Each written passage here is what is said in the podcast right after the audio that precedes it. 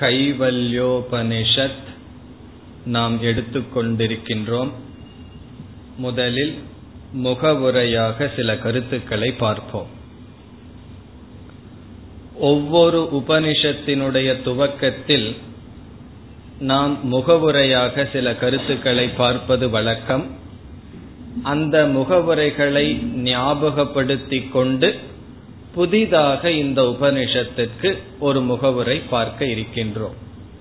ஆகவே சில நேரங்களில் இதுவரை நாம் ஒவ்வொரு உபனிஷத்திலும் என்னென்ன கருத்துக்களை பார்த்தோம் முகவுரையாக என்று ஞாபகப்படுத்துவோம். வேதம் என்பது சாஸ்திரம். அந்த வேதம் என்ற சாஸ்திரமானது இரண்டாக பிரிக்கப்படுகின்றது என்று முதலில் பார்த்தோம். வேதம் என்பது ஒரு சாஸ்திரமாக இருந்தாலும் முதல் பகுதி கடைசி பகுதி பூர்வ பாகக உத்தர பாகக என்று இரண்டாக பிரிக்கப்படுகின்றது.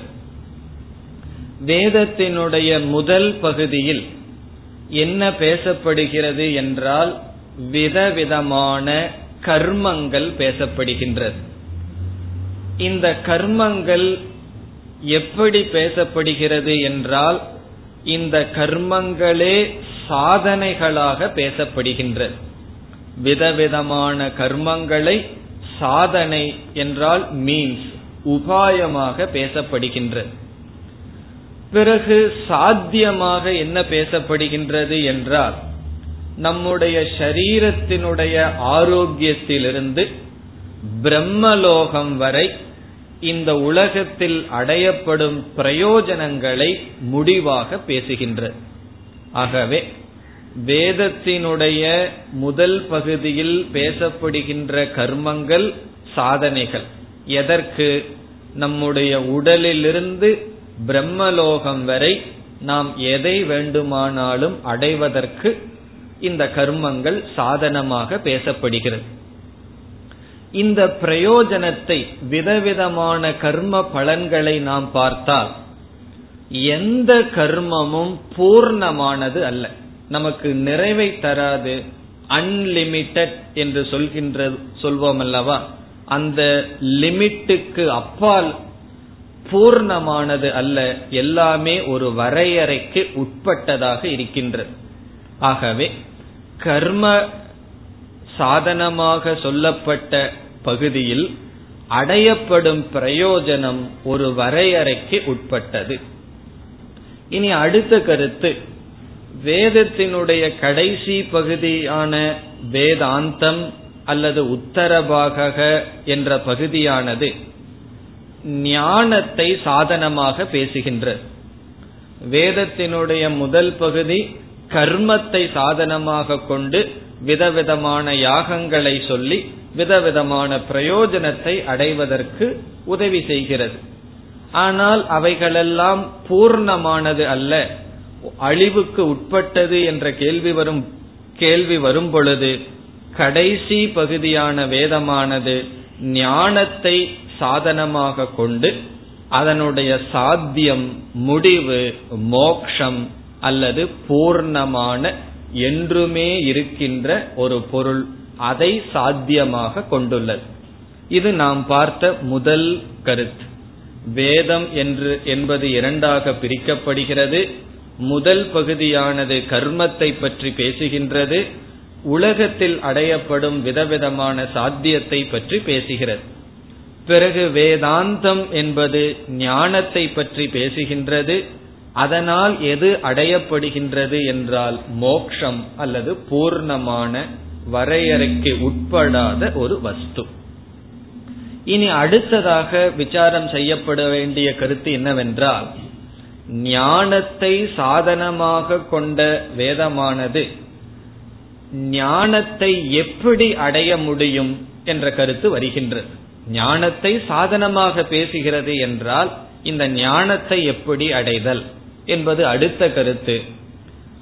அந்த இடத்தில் நாம் பார்த்த கருத்து எந்த ஒரு அறிவையும் நாம் அறிய வேண்டும் என்றால் அறிவை கொடுக்கும் கருவியை பயன்படுத்த வேண்டும். உங்களுக்கு தெரிந்திருக்கும் அறிவை கொடுக்கும் கருவிக்கு நாம் என்ன பார்த்தோம்? பிரமாணம் என்று பார்த்துள்ளோம். பிரமாணம் என்றால் அறிவை கொடுக்கும் கருவி. நமக்கு ஒரு பொருளினுடைய கலர் வர்ணம் இன்னது என்பதை கொடுக்கும் கருவி கண். ஆகவே கண் பிரமாணம். ஒரு பொருளினுடைய சுவையை கொடுக்கும் கருவி நாக்கு. அது ஒரு பிரமாணம். இவ்விதம் பிரமாணத்தின் மூலமாகத்தான் எந்த ஒரு ஞானத்தையும் நாம் அடைய முடியும். அந்த விதத்தில் ஆறு விதமான பிரமாணங்கள் இருப்பதாக சென்ற உபனிஷத்தின் முகவுரையில் பார்த்தோம். பிரத்யக்ஷ பிரமாணம் அனுமான பிரமாணம் அர்த்தாபத்தி பிரமாணம் உபமான பிரமாணம் என்றெல்லாம் அனுபலப்தி சப்த பிரமாணம் என்றெல்லாம் விதவிதமான பிரமாணங்கள் சென்ற உபனிஷத்தினுடைய முகவுரையில் பார்க்கப்பட்டது.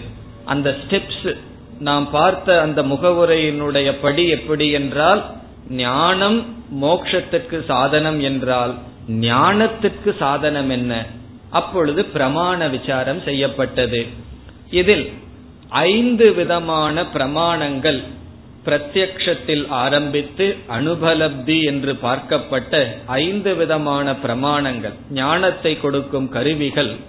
இந்த உலகத்தை பற்றிய அனித்தியமான பொருளை பற்றிய ஞானத்தை தான் கொடுக்கும். பிறகு நாம் பார்த்த ஆறாவது பிரமாணம் என்பது சப்த பிரமாணம். சப்த பிரமாணம் என்றால் இங்கு சப்தம் என்றால் வெறும் சத்தம் அல்ல அதாவது ஆங்கிலத்தில் நாய்ஸ் என்று சொல்லுவார்கள். இப்போ இந்த டேபிளை நாம் தட்டுகிறோம் என்றால் ஒரு சப்தம் வருகின்றது. அது சப்த பிரமாணம் என்று சொல்லப்படுவதில்லை. நாம் சப்த பிரமாணம் என்று சாஸ்திரத்தில் சொன்னால் அர்த்தமுள்ள சொற்கள். அந்த வார்த்தையை கேட்பதினால் மனதில் வருகின்ற ஞானம். ஆகவே அந்த சொற்களுக்கு சப்த பிரமாணம் என்று பெயர். அந்த சப்த பிரமாணமே இரண்டாக பிரிக்கப்படுகின்றது. லௌகிக சப்த பிரமாணம் வைதிக சப்த பிரமாணம் என்று இரண்டாக பிரிக்கப்படுகிறது. லௌகிக சப்த பிரமாணம் என்றால் இந்த உலகத்தில் உள்ள விஷயங்களை ஒரு மனிதன் நமக்கு சொல்லுதல். உதாரணமாக ரிஷிகேஷ் என்ற ஒரு இடம் இருக்கின்றது. அங்கு நாம் சென்றதே கிடையாது. அங்கு சென்று வந்த ஒருவர் அவர் வாயால் நமக்கு விளக்குகின்றார். அங்கு இவ்வளவு இடம் அந்த இடம் இப்படி இருக்கும். இப்படி அங்கு செல்ல வேண்டும். இப்படிப்பட்ட மனிதர்கள் வாழ்கிறார்கள் என்று எல்லாம் விளக்குகின்றார். ஆகவே நமக்கும் அந்த இடத்தை பற்றி அறிவு வந்துவிட்டது. இது எப்படிப்பட்ட பிரமாணம்? லௌகிகமான சப்த பிரமாணம். பிறகு இனி ஒரு சப்த பிரமாணம் என்பது வைதிக சப்த பிரமாணம் என்பது வேதம். வேதமும் சொற்களால் ஆனது அதுவும் நமக்கு ஞானத்தை கொடுக்கின்றது. ஆகவே சப்த பிரமாணம் இரண்டு இப்பொழுது உங்களுக்கு பிரமாணம் என்றால் அறிவை கொடுக்கும் கருவி. லௌகிக மனிதர்கள் சில சொற்களின் மூலம் அறிவை கொடுக்கலாம். வேதம் சொற்களின் மூலம் நமக்கு அறிவை கொடுக்கும். அது வைதிக சப்த பிரமாணம். இந்த வைதிக சப்த பிரமாணத்திற்குள் நாம் வந்ததற்கு பிறகும் கூட அடுத்த கருத்து என்னவென்றால் இந்த வேதம் சப்த ரூபமாக இருந்தாலும் வேதத்தினுடைய முதல் பகுதியில் வேதமானது சொல்கின்ற கருத்தும் அனித்தியமான வஸ்துவை பற்றியதுதான். ஆகவே வைதிக சப்த பிரமாணத்திலும் கூட வேதத்தினுடைய முதல் பகுதி அது நமக்கு மோக்ஷத்திற்கு பயனை தராது.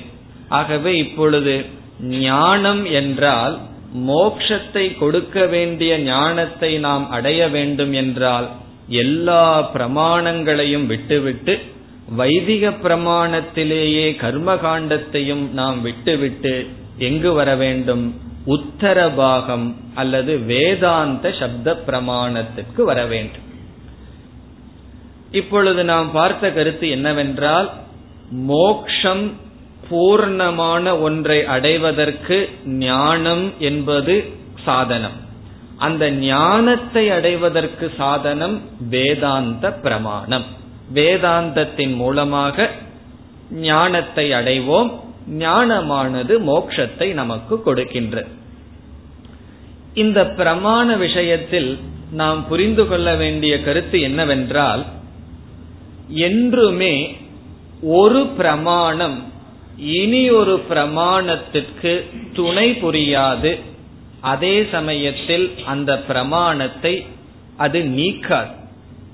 உதாரணமாக நாம் ஒரு பொருளை பார்க்கின்றோம். அந்த பொருளை பார்த்து அந்த பொருளினுடைய தன்மையை கண் மூலமாக அறிகின்றோம்.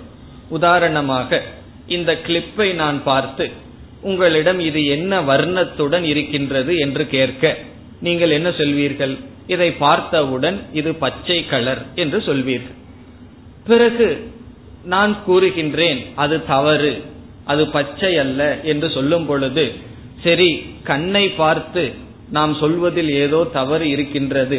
இப்பொழுது காதை பயன்படுத்தி பார்த்து நாம் அது சரியா தவறா என்று முடிவு செய்ய முடியுமா? இந்த காதானது ஒரு பொருளினுடைய வர்ணத்தை நிர்ணயிப்பதற்கு துணையும் புரியாது. அல்லது காது வந்து கண்ணு பார்த்தது தப்புன்னு சொல்ல முடியாது. ஒரு பிரமாணம் இனி ஒரு பிரமாணத்தினுடைய துணையையும் நாட முடியாது. இனி ஒரு பிரமாணம் ஒரு பிரமாணத்தை நீக்கவும் முடியாது. நண்பனும் அல்ல பகைவனும் அல்ல. பிறகு நான் இவ்விதம் கூறினால் நீங்கள் என்ன செய்ய வேண்டும்? மீண்டும் கண்ணைத்தான் பார்க்க வேண்டும் பயன்படுத்த வேண்டும். நாம் பார்த்ததில் ஏதாவது தோஷம் இருக்க வேண்டும் என்று சொல்ல வேண்டும். ஆகவே ஒரு பிரமாணம் இனி ஒரு பிரமாணத்திற்கு துணையும் புரியாது. அதே சமயத்தில் நீக்கவும் நீக்காது. இது பிரமாணத்தை பற்றிய முக்கியமான கருத்து. கண் வழியாக ஒன்றை நாம் பார்த்தால் அது கண்தான் அதற்கு முடிவான லட்சியம். அதுல சந்தேகம் இருந்தால் மீண்டும் கண்ணை தான் பயன்படுத்த வேண்டுமே தவிர காதுவினுடைய துணை கொண்டோ நாக்குவினுடைய துணை கொண்டோ கண்ணிலிருந்து அறியப்பட்ட ஞானத்திற்கு உதவவோ அல்லது அந்த ஞானத்தை நீக்கவோ முடியாது. இது நம்முடைய கண் காது விஷயத்தில் அப்படி என்றால் இப்பொழுது நாம் வேதாந்த பிரமாணத்திற்குள் வருவோம். வேதாந்தம் என்ன சொல்கின்றது? ஒரு விதமான அறிவை கொடுக்கின்றது ஒரு விதமான ஞானத்தை கொடுக்கின்றது. அந்த ஞானத்தை கொடுப்பதன் மூலம் நமக்கு என்ன கிடைக்கின்றது? மோக்ஷம் என்கின்ற பிரயோஜனம் கிடைக்கின்றது. வேதாந்தத்தை பிரமாணம் என்று சொல்லிவிட்டால் வேதாந்தம் கொடுப்பது சரியா தப்பா? வேதாந்தம் கொடுக்கின்ற ஞானம் சரியா தப்பா என்று நாம் நம்முடைய அனுபவத்தின் மூலமாகவோ கண் மூலமாகவோ வேறு விதமான பிரமாணத்தின் மூலமாகவோ சரிபார்த்து கொள்ள முடியுமா? என்றால் முடியாது. இப்ப வேதாந்தம் கொடுக்கிற பிரமாணம் சரியா தப்பா என்று வேறு ஒரு பிரமாணம் வந்து நிரூபிக்க வேண்டிய அவசியம் இல்லை நிரூபிக்க முடியாது. அல்லது வேதாந்தம் சொல்றது சரிதான்னு சொல்லி இனி ஒரு பிரமாணம் வந்து சொல்லார். ஆனால் பொதுவாக மக்கள் என்ன நினைக்கிறார்கள்? சாஸ்திரம் வந்து லௌகிகத்தில் இருக்கிற விஞ்ஞானத்தோட ஒத்து போனா தான் சரி என்று விஞ்ஞானத்தை வைத்து சாஸ்திரத்தை சோதனை இடுகிறார்கள் மக்கள். அது உண்மையில் தவறு. வேதாந்தம் என்பது அறிவை கொடுக்கின்ற ஒரு கருவி. இப்பொழுது வேதாந்தத்தை நாம் அணுகும் பொழுது எப்படிப்பட்ட பாவனையுடன் அணுக வேண்டும் என்றால் முழுமையாக ஸ்ரத்தையுடன் இந்த வேதாந்தத்தை நாம் அணுக வேண்டும். எப்படி கண்ணு வழியா உலகத்தை நாம் பார்க்கும் பொழுது இந்த கண்ணை நான் முழுமையாக நம்புகின்றேன் என்ற நம்பிக்கையில தான் கண்ணை நம்ம பயன்படுத்துறோம். ஒரு கால் நம்ம கண்ணு மீதே நமக்கு சந்தேகம் வந்துடுதுன்னு வச்சுக்கோ நம்ம கண்ணு வந்து சரியா காட்டுறது இல்லைன்னு சொல்லி பிறகு இந்த உலகத்துல நம்ம வாழவே முடியாது. ஒருவர் வந்து ஏ அப்படின்னு சொல்லும் போது நம்ம காது பி அப்படின்னு கேட்குமோ அப்படின்னு சந்தேகம் வந்ததுன்னு வச்சுக்கோ நம்ம எப்படி வாழ்றது? ஆகவே நம்மளுடைய வாழ்க்கையே பிரமாணத்தின் மீதுள்ள ஸ்ரத்தையினாலதான் நடந்து வருகின்றது அதே போல வேதாந்தத்திற்குள் ஒருவர் வரும் பொழுது அவர் என்ன செய்ய வேண்டும்? முழுமையான நம்பிக்கை இருக்க வேண்டும். இது நேரடியான ஞானத்தை நமக்கு கொடுக்கின்றது. இந்த ஞானமானது எந்த விதத்திலும் தவறு கிடையாது. இந்த ஞானத்தை வேறு ஒரு பிரமாணம் வந்து நிரூபிக்க முடியாது. அதே சமயத்தில் தவறு என்று நீக்கவும் முடியாது. நீக்க வேண்டிய அவசியம் இல்லை நிரூபிக்க வேண்டிய அவசியமும் இல்லை. இப்படிப்பட்ட சிரத்தையுடன் வேதாந்தத்திற்குள் நாம் செல்ல வேண்டும். இப்பொழுது வேதாந்தத்திற்குள் நாம் வருகின்றோம் என்று வைத்துக் கொள்வோம். வேதாந்தமானது ஒரு விதமான ஞானத்தை கொடுக்கின்றது. வேதாந்தம் என்றால் வேதத்தினுடைய கடைசி பகுதி. அது ஒரு விதமான ஞானத்தை கொடுக்கின்றது. அந்த ஞானத்தினால் நாம் அடையப்படுவது மோக்ஷம். வேதாந்தம் என்ன ஞானத்தை கொடுக்கின்றது என்றால் வேதாந்தமானது ஜீவ சொரூபமும் ஈஸ்வர சொரூபமும் ஒன்று உண்மையில் வேறில்லை என்கின்ற அத்வைத ஞானத்தை கொடுக்கின்றது இதுதான் வேதாந்த பிரமாணம் கொடுக்கின்ற ஞானம். வேதாந்தம் என்ற சொல்லுக்கு இனியொரு பெயர் ஞானகாண்டம். அதற்கு இனியொரு பெயர் உபனிஷத். ஆகவே உபனிஷத் எப்படிப்பட்ட ஞானத்தை நமக்கு கொடுக்கின்றது என்றால் ஜீவனுடைய உண்மையான சொரூபமும் ஈஸ்வரனுடைய உண்மையான சொரூபமும் ஒன்றுதான் வேறில்லை என்று ஜீவ பிரம்ம அல்லது ஜீவ ஈஸ்வர ஐக்கிய ஞானம்தான் வேதாந்தத்தினுடைய மைய கருத்து வேதாந்தத்தினுடைய உபதேசம். இதை நாம் சொல்லும் பொழுது நமக்கு சந்தேகம் வரலாம். வேதாந்தம் அல்லது ஒரு உபனிஷத்தை எடுத்து நாம் படித்தால் அதில் விதவிதமான கருத்துக்கள் பேசப்படுகின்றதே. நம்ம ஒரு உபனிஷத்தையே எடுத்து படிப்போம். கடோபனிஷத் படித்துள்ளோம். அதில் எத்தனையோ கருத்துக்கள் பேசப்பட்டுள்ளது. ஒரு யாகம் செய்ததாகவும் பிறகு ஒரு மகன் அவனுக்கு இருந்து அவன் யமலோகத்திற்கு சென்றதாகவும் படித்தோம். பிறகு சிருஷ்டிகள் பேசப்பட்டது. இந்த உலகமானது பேசப்பட்டது. இதுபோல் ஒரு உபனிஷத்தை எடுத்துக்கொண்டால் இந்த உலகம் எப்படி தோன்றியது என்ற கருத்து பேசப்படுகிறது. மாயையை பற்றி பேசப்படுகிறது.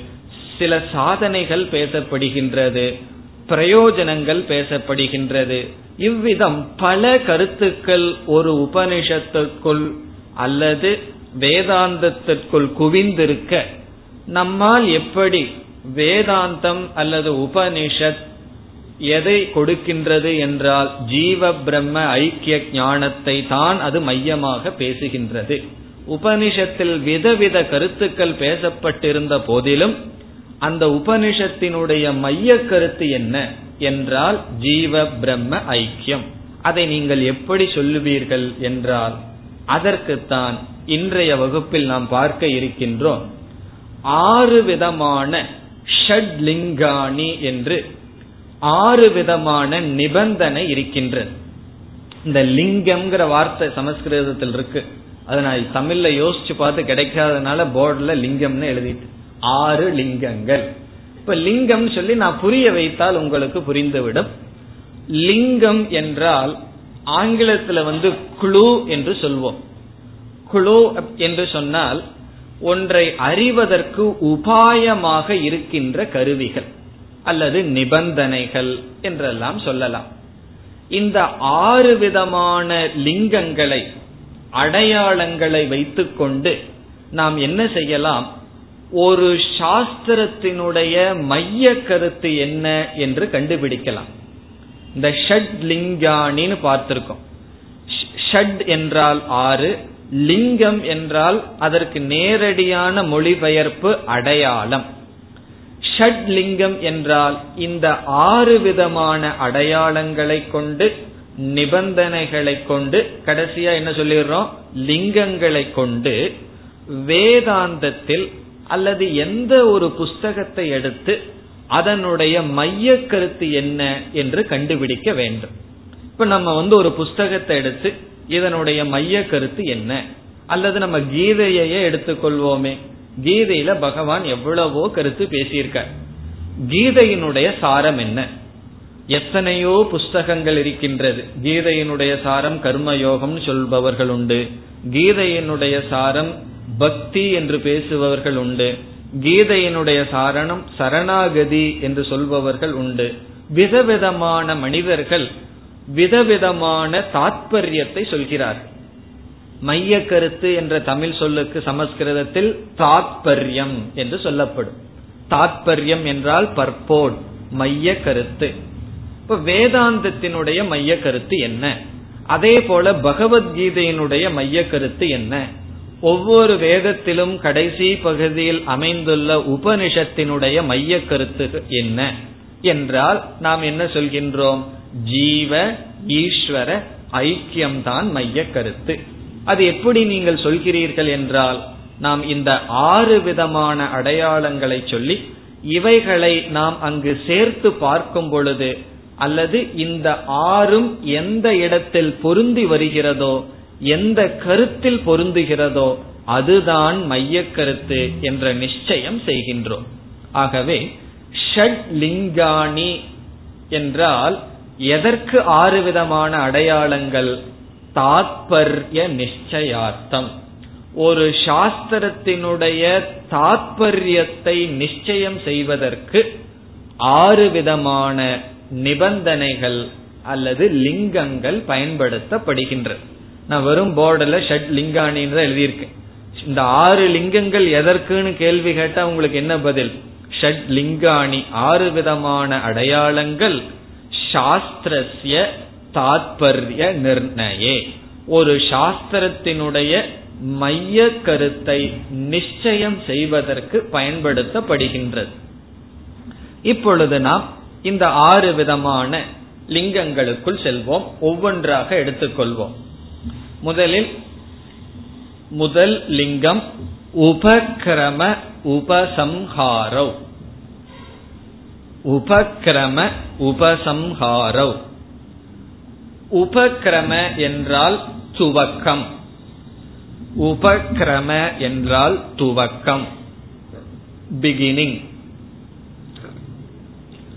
உபசம்ஹாரக என்றால் முடிவு. உபசம்ஹாரக என்றால் முடிவு. சமஸ்கிருதத்துல ரெண்டையும் சேர்த்தும் பொழுது உபசம்ஹாரவ் அப்படின்னு வரும். தனி சொல் உபக்கிரமக என்றால் துவக்கம் உபசம்ஹாரக என்றால் முடிவு. ரெண்டும் சேர்ந்தா உபக்கிரம உபசம்ஹாரவ் துவக்கமும் முடிவும். அதுதான் அதனுடைய டிரான்ஸ்லேஷன் துவக்கமும் முடிவும். இது என்ன பொருள்?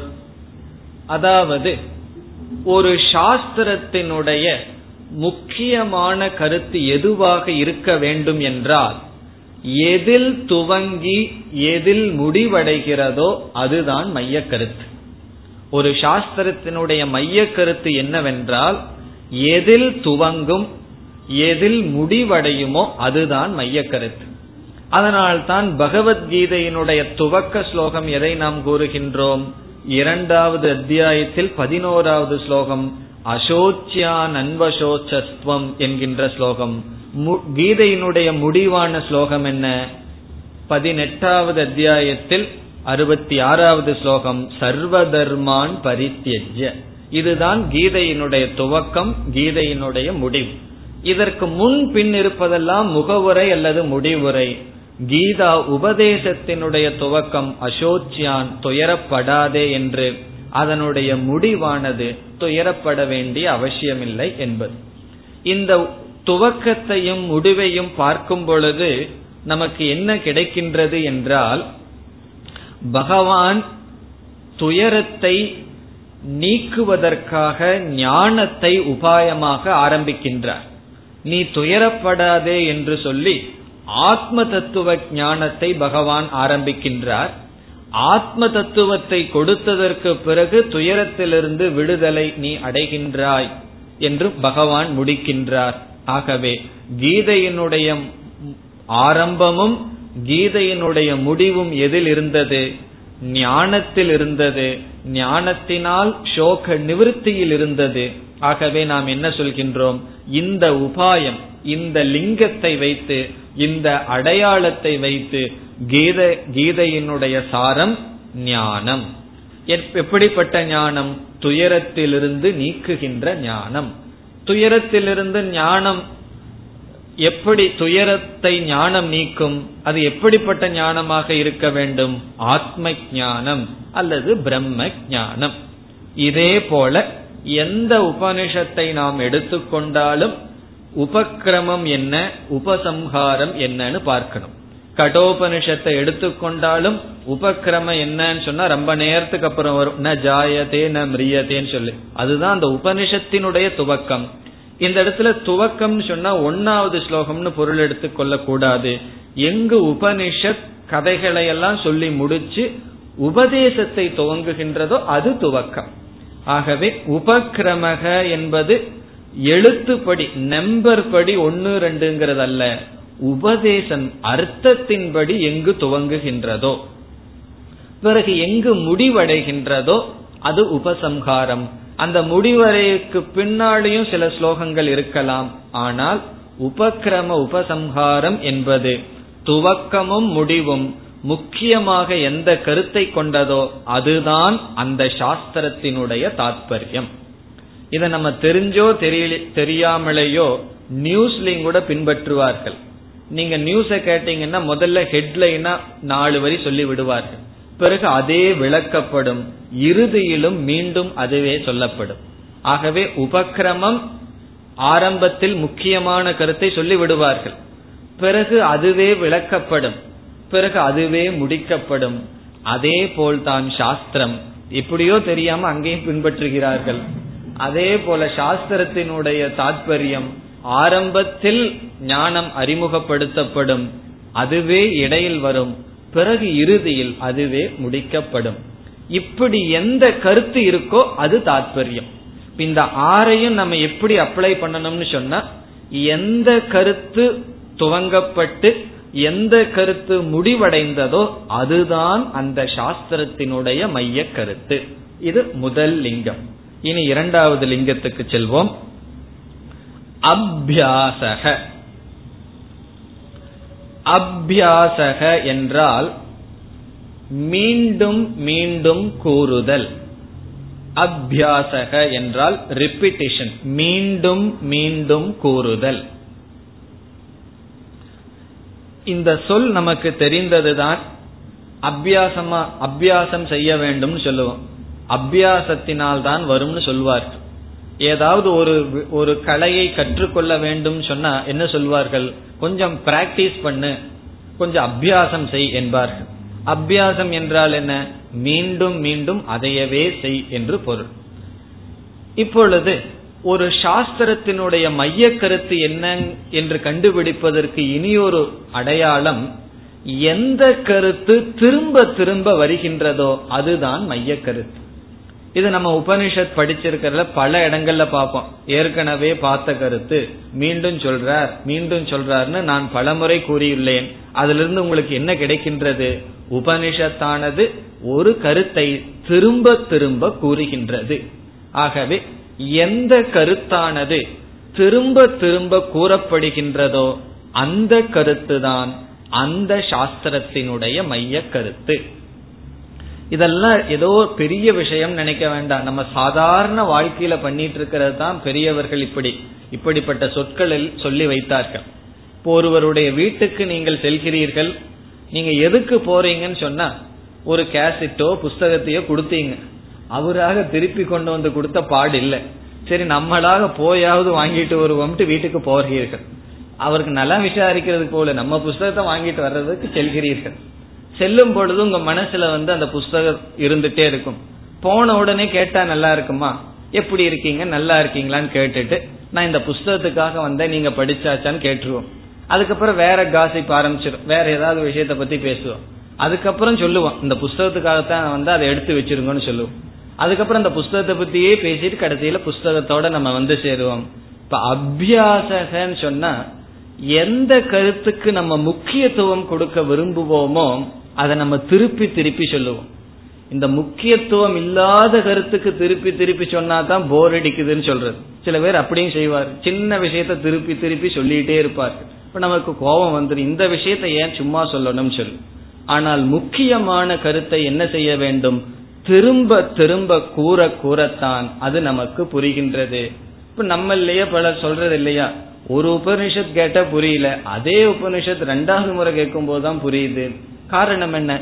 திரும்ப திரும்ப நாம் கேட்டால்தான் மைய கருத்தானது நமக்கு புரியும். உபனிஷத் என்ன செய்கின்றது? ஒரே கருத்தை திரும்ப திரும்ப சொல்கின்றது. எந்த கருத்து திரும்ப திரும்ப சொல்லுமோ சொல்லப்படுமோ அது மைய கருத்து. இப்போ சின்ன உபனிஷத்தா இருந்தாலும் இந்த அபியாசத்தை நாம் பார்க்கலாம். ஈஷாவாசியோபனிஷத்தில் இருக்கிறதே முதல் மந்திரத்திலிருந்து எட்டாவது மந்திரத்துக்குள்ளதான் வேதாந்தமே. அங்கு உபக்கிரமம் ஈஷாவாசியம் இதம் சர்வம். உபசம்ஹாரகங்கிற ஸ்லோகம் வந்து கட எட்டாவது ஸ்லோகம். ச பர்யகாத் சுக்ரம் அகாயம் அவ்ரணம் என்கின்ற மந்திரம். இடையில் வந்து சில மந்திரங்கள் வருகின்றது. அனேஜத் என்று வருகின்றது. பிறகு ததேஜதி என்று அதே கருத்து திரும்புகின்றது. சர்வபூதஸ்தமாத்மானம். என்று சொல்கின்றது. அதே கருத்தை திரும்ப திரும்ப கூறுகின்றது. ஆகவே எது மைய கருத்து என்று உபனிஷத் நினைக்கின்றதோ அந்த கருத்தை உபனிஷத் என்ன செய்யும்? திரும்ப திரும்ப சொல்லும். சிருஷ்டிய பத்தி திரும்ப திரும்ப சொல்லாது.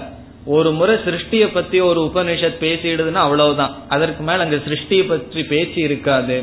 பிறகு பேச்சு எதை மூன்றாவது கருத்துக்கு வருவோம். அபூர்வதா. அபூர்வதா என்றால் புதிதான கருத்து. நியூ நாலேஜ் புதிதான அறிவு. அறிவு. இது என்ன கருத்து? ஒரு சாஸ்திரத்தினுடைய மைய கருத்து எது என்று நிர்ணயம் செய்ய வேண்டும் என்றால் அந்த சாஸ்திரத்திலிருந்து மட்டும் அந்த கருத்தை நாம் தெரிந்தவர்களாக இருக்க வேண்டும். அந்த கருத்து ஏற்கனவே நமக்கு தெரிஞ்சதா இருக்கக்கூடாது.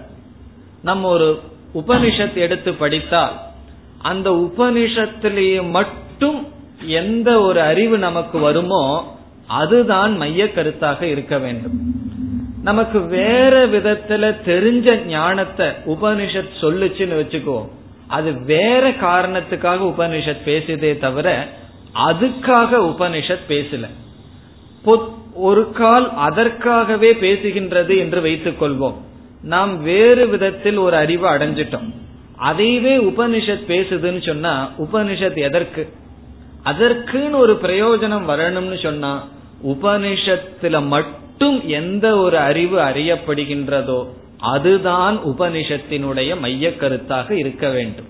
ஆகவே ஒரு சாஸ்திரத்தினுடைய மைய கருத்து எதுவாக இருக்க வேண்டும் என்றால் அந்த சாஸ்திரத்துல மட்டும் அறியப்பட்டு வேறு இடத்துல அந்த அறிவு நமக்கு கிடைக்க கூடாது. வேறு இடத்துல கிடைக்கின்ற அறிவையே அது பேசியது என்று வைத்துக் கொள்வோம். பிறகு அது மைய கருத்து அல்ல. மைய கருத்தை சொல்வதற்காக அந்த கருத்து பேசப்படுகிறது. உதாரணமாக உபனிஷத் சொல்கின்றது.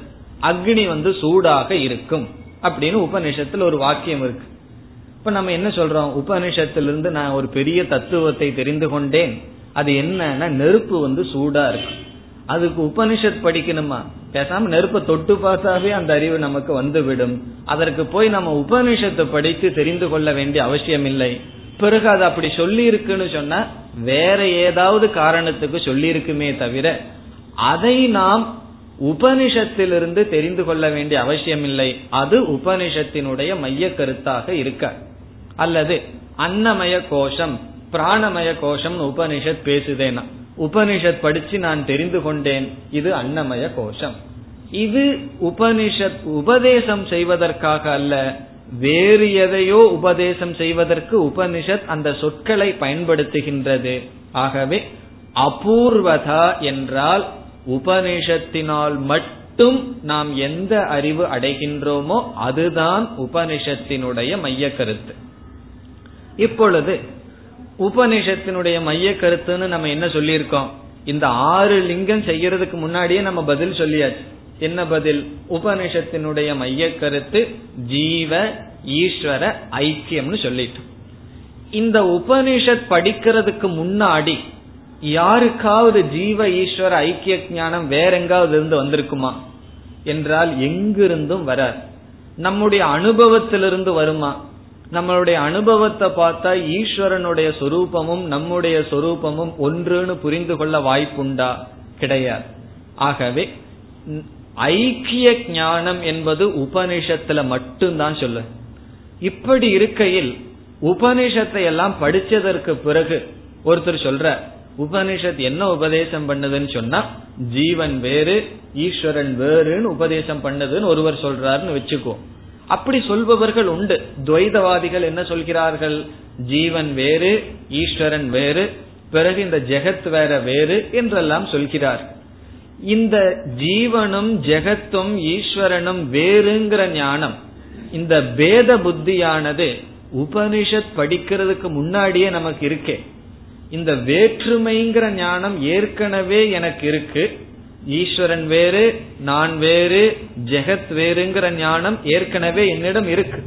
பிறகு நான் உபனிஷத் படிக்கிறேன் பத்து வருஷம். என்ன முடிவுக்கு வருகின்றேன்? நாங்கள் எல்லாம் வேறுங்கிற முடிவுக்கு வருகின்றோம். அந்த பத்து வருஷத்தினுடைய பிரயோஜனம் என்ன? ஒரு பிரயோஜனமும் கிடையாது. காரணம் ஏற்கனவே அது படிக்கிறதுக்கு முன்னாடி நான் என்ன முடிவு பண்ணி வச்சிருந்தனோ அதே முடிவோடு தான் நான் இருக்கின்றேன். பத்து வருஷம் உபனிஷத் படிச்சுட்டு ஒருத்தர்கிட்ட ஒரு மாற்றம் இல்லைன்னு வச்சுக்கோ அது எப்படி இருக்கும்? அந்த உபனிஷத்துல பிரயோஜனம் கிடையாது. உபனிஷத்திலிருந்து ஒரு பிரயோஜனத்தையும் அவர்கள் அடையவில்லை. ஆகவே பேத ஞானமானது உபனிஷத்தினுடைய சாரமாக இருக்காது. காரணம் என்ன? உபனிஷத் இல்லாமையே நம்ம அனுபவத்தில் கிடைக்கின்றது. ஆகவே அத்வைத ஞானம் அபேத ஞானம் தான் சாஸ்திரத்திலிருந்து கிடைக்கின்றது. அது பேசுவதனால் அதுதான் மைய கருத்தாக இருக்க வேண்டும். இப்ப இத வந்து நம்ம சாதாரண உதாரணத்துல சொல்லணும்னா டென்த் ஸ்டாண்டர்டு கணக்கு புஸ்தகம் இருக்குன்னு வச்சுக்கோ. இந்த டென்த் ஸ்டாண்டர்டு புஸ்தகத்துல வந்து சம்டைம் நைன்த் ஸ்டாண்டர்டு கணக்கெல்லாம் கூட கொஞ்சம் வந்திருக்கலாம். பிறகு இந்த வகுப்புலிங்க இந்த வகுப்புக்காக மட்டும் கொஞ்சம் அட்வான்ஸ்டா கணக்கு வந்திருக்கு. அது வந்து நைன்த் ஸ்டாண்டர்ட்லயோ எயித்து ஸ்டாண்டர்ட்லயோ கிடைக்காது. ஆகவே அந்த மாணவர்களுக்கு என்ன தாற்பயம் அந்த வகுப்பு புஸ்தகத்துல மட்டும் எந்த அறிவு கிடைக்கின்றதோ அது தாத்பரியம். அதே போல ஒரு புஸ்தகத்தை எடுத்துக்கொண்டு அதில் என்ன மைய கருத்து என்றால் அந்த புஸ்தகத்தில் மட்டும் எனக்கு எந்த அறிவு கிடைக்கின்றதோ அதுதான் மைய கருத்தாக இருக்க வேண்டும். அப்படி பார்க்கையில் ஜீவ ஈஸ்வர ஐக்கியம் என்பது உபனிஷத்தில் மட்டும் அடையப்படுவது வேறு எங்கும் அடையப்படாது. வேற எந்த இடத்துல போனாலும் இதை பற்றி பேச மாட்டார்கள். நீங்க உபனிஷத் வகுப்பை விட்டு வேற எந்த விதமான ஸ்தாபனத்திற்குள் சென்றாலும் ஐக்கிய ஞானத்தை பற்றி பேச்சே அங்கு இருக்காது. காரணம் உபனிஷத்தே சொல்கின்றது ஔபனிஷதம் புருஷம். அந்த பிரம்மத்துக்கே ஒரு லட்சணம் என்னவென்றால் உபனிஷத்தினால் அடையப்படும் பிரம்மன்.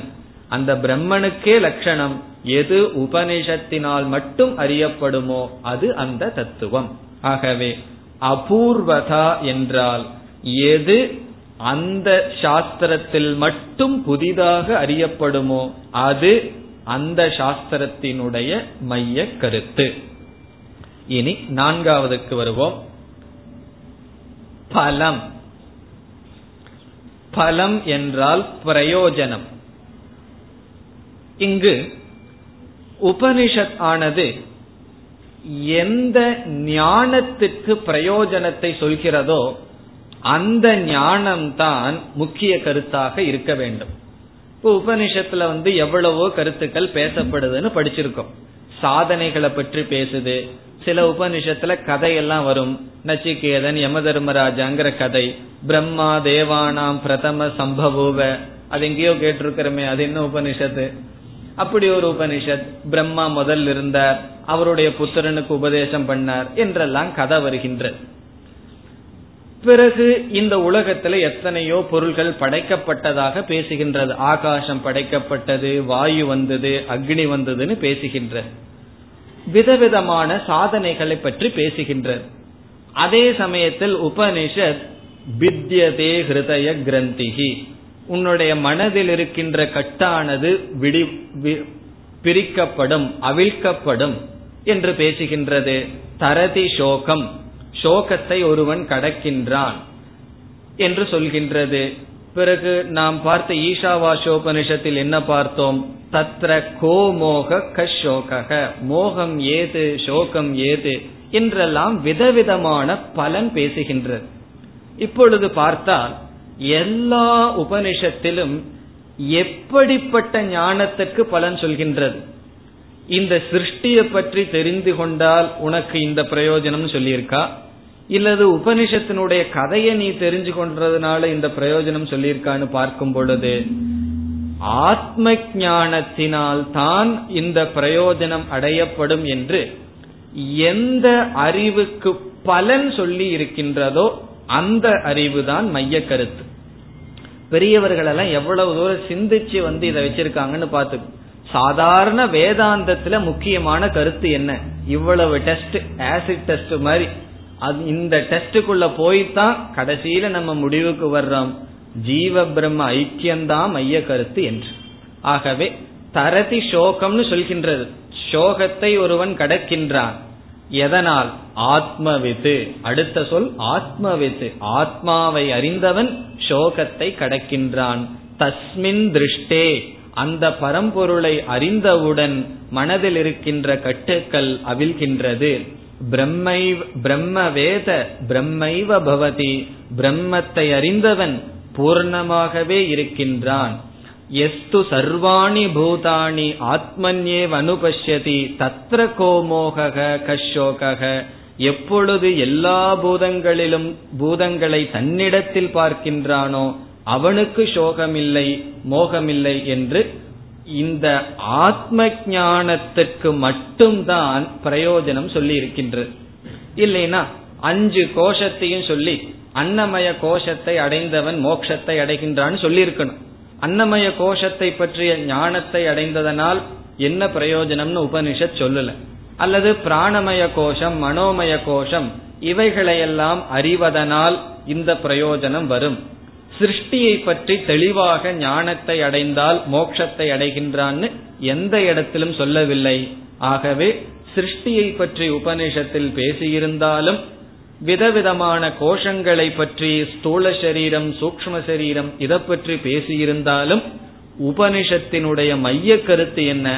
ஆத்ம வித்யா சில பேர் வேதாந்தம் படிச்சுட்டு சூக்ம சரீரத்தை பத்தியே பேசிட்டு இருப்பார்கள். சூக்ம சரீரம் உபநிஷத்துல பேசுது பதினேழு அங்கம் ஸ்தூல சரீரம். அது நமக்கு முக்கியமே இல்லை. அதெல்லாம் ஒரு ஸ்டெப்பிங் ஸ்டோன் பதினேழு அங்கம் சூக்ம சரீரம் இருக்குன்னு வேதாந்தம் படிக்கிறதுக்கு முன்னாடி நமக்கு தெரியல.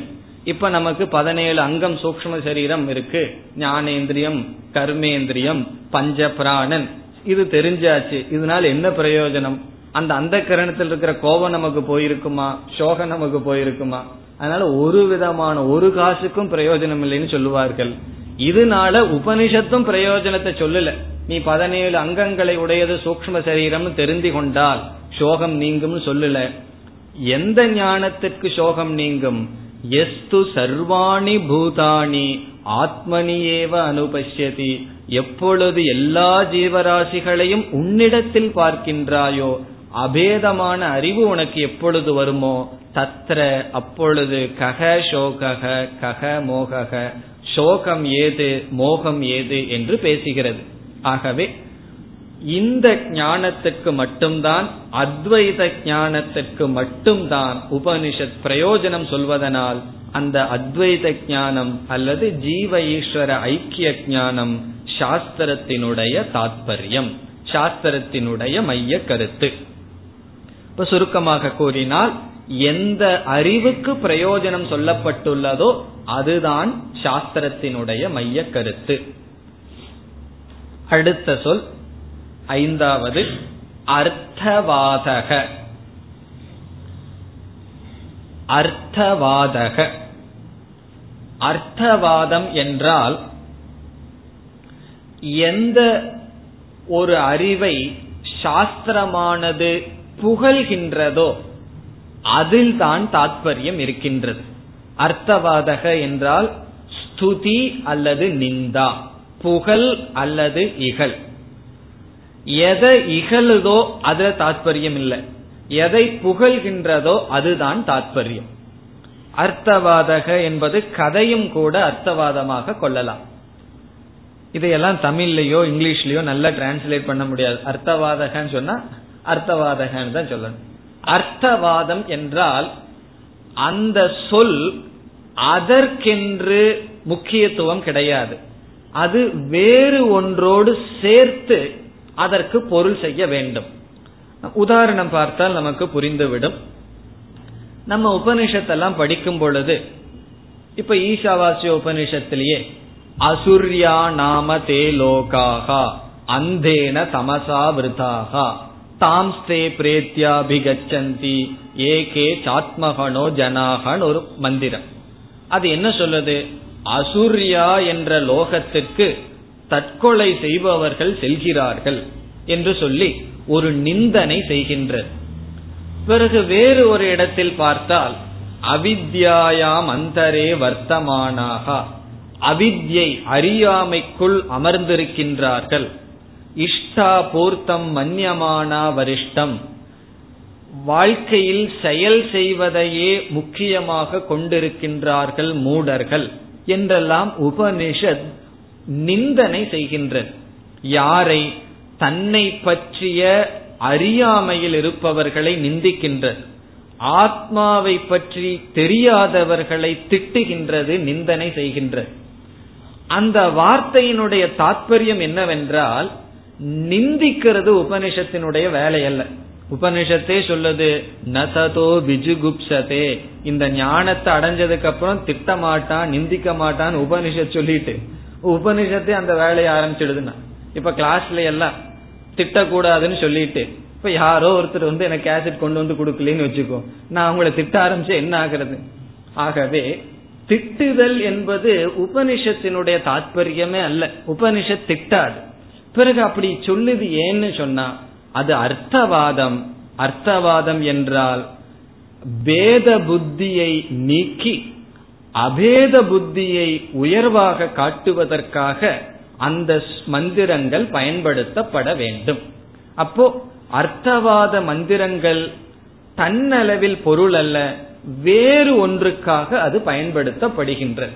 இந்த அர்த்தவாதம் இரண்டு விதத்தில் செயல்படும். நிந்தனை மூலமாகவும் ஸ்துதி மூலமாகவும். இப்ப ஸ்துதிக்கு உதாரணம் எடுத்துட்டோம்னா கட்டோபனிஷத்துக்கு செல்லலாம். யம தர்மராஜா வந்து நச்சிகேதனை புகழோ புகழன்னு புகழ்றார். என்னை விட நீ உயர்ந்தவன் சொல்றார். ஒரு குரு அப்படியும் சொல்ல முடியுமா? அந்த அளவுக்கு புகழ்கின்றார். இதனால என்ன பிரயோஜனம்? நச்சிகேதனை யம தர்மராஜா புகழ்றார். இந்த புகழ்ச்சியில நமக்கு என்ன பிரயோஜனம் என்றால் அந்த புகழ் அவனுக்கு செல்வதில்லை அவனுடைய வைராகியத்திற்கும் ஞானத்திற்கும் செல்கின்றது. பிறகு பிரம்மா தேவானாம் பிரதம சம்பபூவன் சொல்லி பிரம்மா இருந்தார். அவரிடம் இந்த ஞானம் வந்ததுன்னு சொல்லி புகழ்வது எதற்காக? அப்படி பிரம்மாவிடம் வந்தது இந்த ஞானம் சொல்வது எதற்காக என்றால் ஸ்துதி ஞானத்துக்கு ஸ்துதி செய்வது. அதிலிருந்து என்ன தெரிகின்றது? அதுதான் மைய கருத்து. ஆகவே எந்த அறிவு புகழப்படுகின்றதோ அது மைய கருத்து.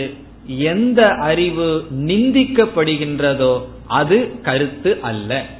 இது மைய கருத்து அது மைய கருத்து அல்ல என்பதுதான். அப்படி பார்க்கையில் துவைதத்தினுடைய நிந்தையானது எல்லா சாஸ்திரத்திலும் இருக்கின்றது. மிருத்யோச மிருத்யு மாப்னோதி ய இக நானேவ பஷ்யதி. இது எந்த உபனிஷத்? எந்த மந்திரம் சொல்ல வேண்டாம் எந்த உபனிஷத்துன்னு சொன்னா போதும். கடோபனிஷத்தில் பார்த்துள்ளோம். மிருத்யுவிலிருந்து மிருத்யுவுக்கு செல்கின்றான். மரணத்திலிருந்து ஒருவன் மரணத்திற்கு செல்கின்றான். எக நானா இவ பஷ்யதி. எவன் வேற்றுமையுடன் பார்க்கின்றானோ. ஆகவே வேற்றுமையானது துவைதமானது பேத புத்தியானது நிந்தனை செய்யப்பட்டு அத்வைத புத்தியானது உயர்வாக சொல்லப்பட்டுள்ளது. ஆகவே அத்வைத ஞானம் தாத்பரியம். நமக்கு எப்படி தெரிகின்றது? அர்த்தவாதத்தினுடைய துணை கொண்டு நம் நிச்சயம் செய்கின்றோம். ஞானத்திற்கு மட்டும் ஸ்துதி இருக்கின்றது. பிறகு பேத ஞானத்திற்கு நிந்தனை இருப்பதனால் சாஸ்திரத்தினுடைய தாற்பயம் அத்வைத ஞானத்தில். அல்லது இப்ப பஞ்ச கோஷத்தை சொல்லி இந்த பஞ்ச கோஷத்தை தெரிந்தவன் பிரம்மலோகத்துக்கு போவான் அல்லது பிரம்மனாக இருப்பான்னு சொல்லி ஸ்துதி பண்ணியிருக்கா? சிருஷ்டியை பற்றிய ஞானம் கொடுத்திருக்கு. அந்த ஞானத்தோட உபனிஷத் பேசுவதில்லை. இந்த ஞானத்தை ஸ்துதி பண்றதெல்லாம் உபனிஷத் செய்யாது. உபனிஷத் அபேத ஞானத்தை தான் ஸ்துதி செய்யும். வேத ஞானத்தை நிந்தனையும் செய்யும். ஆகவே அர்த்தவாதம் என்றால் ஸ்துதி நிந்தா வாக்கியாணி. ஸ்துதி செய்யும் வாக்கியங்கள் நிந்தனை செய்யும் வாக்கியங்களுக்கு அர்த்தவாதம் என்று பெயர். இந்த அர்த்தவாதம் எதுல இருக்குன்னு பார்க்கும் பொழுது பேத புத்தியை நிந்தனை செய்து அபேத புத்தியை ஸ்துதி செய்வதிலிருந்து அபேத ஞானம் ஜீவ ஈஸ்வர ஐக்கிய ஞானம் தான் சாஸ்திரத்தினுடைய தாத்பரியம். இந்த அர்த்தவாதத்தை எடுத்துட்டு சாஸ்திரத்தினுடைய தாத்பரியம்ங்கிற முடிவுக்கு வரக்கூடாது. இது அர்த்தவாதம்னு சொன்னாவே அதுக்கு தனியாக அர்த்தம் கிடையாது. அது வேறு ஏதோ ஒரு கருத்துக்காக சொல்லப்படுகின்றது என்று பொருள். இது ஐந்தாவது. அர்த்தவாதத்தின் மூலம் என்ன முடிவு செய்கின்றோம்? சாஸ்திரத்தினுடைய தாற்பயம் ஐக்கிய ஞானம். இனி இறுதியாக ஆறாவது. உபபத்திகி. உபபத்திகி என்றால் லாஜிக்கல் ஸ்டேட்மெண்ட் யுக்தி பூர்வமான விளக்கம். யுக்திகி லாஜிக் என்று பொருள். உபபத்திகி யுக்தி பூர்வமான விளக்கம். உபபத்திகி இது என்னவென்றால் உபனிஷத் ஜீவ ஈஸ்வர ஐக்கியத்தை சும்மா சொல்லிவிடவில்லை. ஜீவ ஈஸ்வர ஐக்கியத்தை சொல்லி நம்முடைய அறிவை அமைதிப்படுத்துவதற்காக சில யுக்திகளை சில அறிவு சில லாஜிக் அவைகளை உபனிஷத் பேசுகின்றது. எப்படி என்றால் இந்த உலகத்தை முதலில் சாஸ்திரம் காரியம் என்று அறிமுகப்படுத்துகின்றது. எல்லாமே ஈஸ்வர சுரூபம்னு சாஸ்திரம் சொன்னாலும் கூட ஈஷாவாஸ்யம் இதம் சர்வம். இது சாஸ்திரத்தினுடைய நேரடியான உபதேசம். இவைகள் அனைத்தும் ஈஸ்வர சொரூபம். அது எப்படி இதோடு சாஸ்திரம் நிற்கவில்லை. பல இடங்கள்ல சாஸ்திரம் என்ன செய்கின்றது? இந்த உலகத்தை காரியம் என்று சொல்லி ஈஸ்வரனை காரணம் என்று காட்டி காரிய காரணத்தினுடைய தத்துவத்தை விசாரம் செய்து காரிய காரண தத்துவத்தில் இரண்டு காரணம் இருக்கின்றது. எந்த ஒரு படைப்புக்கும் அந்த ஒரு காரணம் நிமித்த காரணம் இனி ஒரு காரணம் உபாதான காரணம் என்று சொல்லி சில உதாரணங்கள் கொடுத்து எப்படி சிலந்தி பூச்சியானது தன்னுடைய வலையை கட்டுவதற்கு தானே நிமித்த காரணம் தன்னிடமிருந்தே அது வருகின்றதோ அதே போல ஈஸ்வரனிடமிருந்து இந்த உலகம் வந்தது என்று அறிவு பூர்வமாக சொல்கின்றது. அது எங்கு வருகின்றது? சிலந்தி உதாரணம் யதோர்ணனாபி சிருஜதே கிருண்ணதேச்ச என்று முண்டகோபனிஷத்தில் ஒரு யுக்தி பூர்வமாக அறிவு பூர்வமாக என்ன செய்கின்றது? இந்த உலகம் படைக்கப்பட்டது. காரணம் ஈஸ்வரன். காரண காரிய தத்துவத்தை விசாரம் செய்தால் காரணம் இரண்டு விதம். அந்த இரண்டு விதமான காரணத்தில் உபாதான காரணம் அதாவது அந்த பொருளாக இருப்பதேதான் காரியமாக இருக்கின்றது என்றெல்லாம் அறிவு பூர்வமாக விளக்கி பிறகு ஈஸ்வரன் இந்த உலகம் அனைத்துமாக இருக்கின்றார் என்று சொல்கின்ற. வெறும் இறைவனே அனைத்துமாக இருக்கின்றார்னு சொன்னாவே போதும். காரணம் என்ன? உபனிஷத்ங்கிறது சுதந்திரமான பிரமாணம். இருந்தாலும் உபனிஷத் என்ன செய்கின்றது? அறிவு பூர்வமாக யுக்தி பூர்வமாக விளக்குகின்றது. வேறு எந்த இடத்திலும் யுக்தி கிடையாது. ஆகாசம் வந்தது வாயு வந்தது அவ்வளவுதான். அது எப்படி ஆகாசம் வந்தது வாயு வந்ததுங்கிறதுக்கு யுக்தி சொல்லல. பிறகு ஜீவ பிரம்ம ஐக்கிய விஷயத்தில் மட்டும் உபனிஷத் பலவிதமான அறிவை கையாளுகின்றது. ஷரீரத்ரய விவேகம் அவஸ்தாத்ரய விவேகம் பஞ்ச கோஷ விவேகம் இவைகளையெல்லாம் எதற்கு உபனிஷத் கையாளுகின்றது என்றால் ஜீவ பிரம்ம ஐக்கியத்துக்கு கையாளுகின்றது. ஆகவே உபபத்தி என்பது அறிவுபூர்வமாக லாஜிக்குடன் அதாவது தர்க்கத்துடன் யுக்தியுடன் எது பேசப்படுகின்றதோ அதுதான் மைய கருத்து பிறகு உபனிஷத் சொல்கின்றது பூர்ணம் பிரம்மஸ்வரூபம். அது ஏகம்னு சொல்லுது. அதுல வந்து நமக்கு சந்தேகமே கிடையாது. இன்பினிட்னு சொன்னா அது இரண்டாக இருக்க முடியாது. அது இரண்டுன்னு சொன்னா அது இன்பினிட் அல்ல. அது பூர்ணமாக இருந்தால் ஒன்றாகத்தான் இருக்க வேண்டும் என்றெல்லாம் கூறுகின்றது. இவ்விதம் எந்த ஒரு அறிவில் யுக்தி இருக்கின்றதோ தர்க்கம் இருக்கின்றதோ அல்லது தர்க்கத்துடன் எது உபனிஷத் பேசுகின்றதோ அதில் தாத்பரியம். இந்த ஆறையும் நாம் வைத்து பார்த்தால் ஜீவ பிரம்ம ஐக்கிய விஷயத்துலதான் பொருந்தும். வேறு எதுலையும் பொருந்தாது. ஆகவே என்ன முடிவுக்கு வருகின்றோம்? வேதாந்தம் அல்லது உபனிஷத் என்கின்ற சப்த பிரமாணத்தினுடைய மைய கருத்து என்னவென்றால் ஜீவ பிரம்ம ஐக்கியம் அல்லது ஜீவ ஈஸ்வர ஐக்கியம். இப்பொழுது முடிவுரையாக நாம் பார்ப்போம். உபக்கிரம உபசம்ஹார என்றால் ஆரம்பமும் முடிவும். மைய கருத்து என்ன என்றால் எதில் ஆரம்பிக்கப்பட்டு எதில் முடிவுரை செய்யுமோ அபியாசக என்றால் எந்த கருத்து திரும்ப திரும்ப சொல்லப்படுமோ அபூர்வதா என்றால் எந்த கருத்து புதிதாக நாம் அந்த சாஸ்திரத்திலிருந்து பெறுகின்றோமோ எந்த கருத்துக்கு நான்காவதான பிரயோஜனம் சொல்லப்பட்டிருக்கின்றதோ எந்த கருத்தை ஸ்துதி செய்து அதற்கு வேறான கருத்தை நிந்தனை எந்த கருத்திற்கு இருக்கின்றதோ எந்த கருத்து யுக்தி பூர்வமாக சொல்லப்பட்டுள்ளதோ அந்த கருத்து தான் அந்த சாஸ்திரத்தினுடைய மைய கருத்து. இப்ப வேதாந்தத்துல எவ்வளவோ டாபிக் எவ்வளவோ விஷயங்கள் பேசி இருக்கலாம் இப்ப நம்ம பார்க்க போற கைவல்ய உபனிஷத் முக்கியமா தியானத்திற்கு முக்கியத்துவம் கொடுக்க இருக்கின்றது. இப்ப தியானத்தை பத்தி எல்லாம் கொஞ்சம் அதிகமாக விசாரம் செய்ய இருக்கின்றோம். ஆகவே தியானத்தை பத்தி பேசுதே சிருஷ்டிய பத்தி இந்த உபனிஷத் பேசும். இவைகளெல்லாம் பேசுகின்றதே என்றாலும் உபனிஷத்தினுடைய மைய கருத்து என்ன?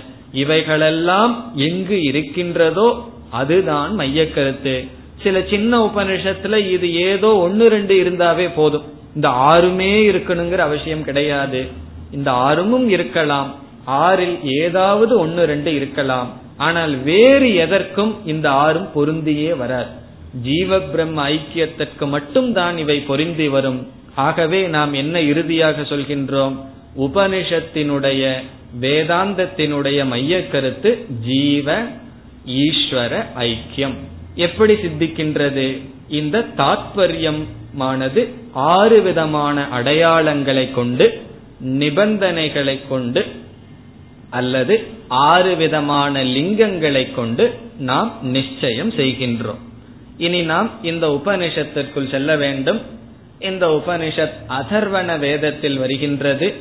ஆகவே அதர்வன வேதத்தில் இருக்கின்ற சாந்தி பாடமே இந்த உபனிஷத்தினுடைய சாந்தி பாடம். கைவல்யோபனிஷத் என்ற பெயர் ஏன் வந்தது? பிறகு உபனிஷத் என்றால் என்ன?